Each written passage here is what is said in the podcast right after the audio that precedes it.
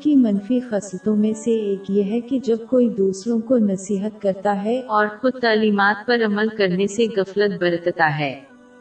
زیادہ تر معاملات میں اس طرح کے لوگ صرف شہرت حاصل کرنے کی خواہش رکھتے ہیں، لہٰذا وہ اس پر توجہ مرکوز کرتے ہیں، جس کی وجہ سے وہ اپنی جانوں کو نظر انداز کرتے ہیں۔ مسلمانوں کے لیے ضروری ہے کہ وہ اپنے علم پر عمل کرتے ہوئے اپنی اصلاح کی مفلسانہ کوشش کریں۔ اور پھر ان کے مشورے کے ذریعے دوسروں کی مدد کریں۔ در حقیقت، کسی کے مشورے پر عمل کرنے سے دوسروں کے طرز عمل پر محض الفاظ کے ذریعے نصیحت کرنے سے زیادہ اثر پڑے گا۔ اس کا مطلب یہ نہیں ہے کہ دوسروں کو نصیحت کرنے سے پہلے کسی کو کمال حاصل کرنا۔ چاہیے۔ اس کا مطلب ہے کہ وہ خلوص نیت سے اپنے مشورے پر عمل کرنے کی کوشش کریں، پھر دوسروں کو نصیحت کریں۔ روح کی ایک اور منفی صفت اس مادی دنیا میں ضرورت سے زیادہ سکون کی خواہش اور کوشش ہے۔ اس کی وجہ سے کوئی شخص اپنے فرائض سے غفلت برتنے اور آخرت کی تیاری میں کوشاں ہے۔ صحیح بخاری نمبر چھ، چار، ایک، چھ میں موجود حدیث پر ایک مسلمان کو عمل کرنا چاہیے۔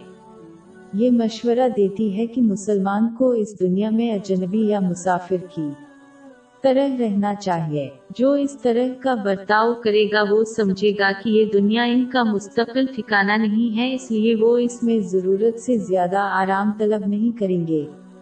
اس کے بجائے وہ اپنے مستقل گھر یعنی آخرت میں، اپنے لیے سکون فراہم کرنے کی کوشش کریں گے۔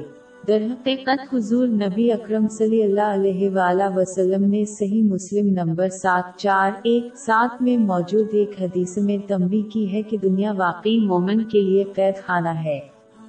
پھر مسلمان اس میں اضافی سکون کیسے حاصل کر سکتا ہے؟ جب کوئی صحیح ذہنیت کے ساتھ زندگی بسر کرے گا تو اسے اس دنیا میں سکون ملے گا اور اگلے کے لیے بھی مناسب تیاری ہوگی۔ روح کی منفی خصلتوں میں سے ہمیشہ اپنی خواہشات کو پورا کرنا ہے۔ یہ ایک خطرناک ذہنیت ہے کیونکہ یہ آسانی سے کسی کو حلال سے ناجائز خواہشات کی طرف لے جا سکتی ہے۔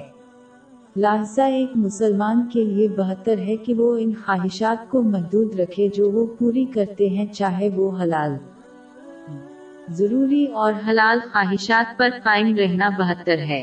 اور کبھی کبھار دوسری جائز خواہشات سے لطف اندوز ہوتے ہیں تاکہ کسی کو راستے سے بھٹکنے سے روکا جا سکے۔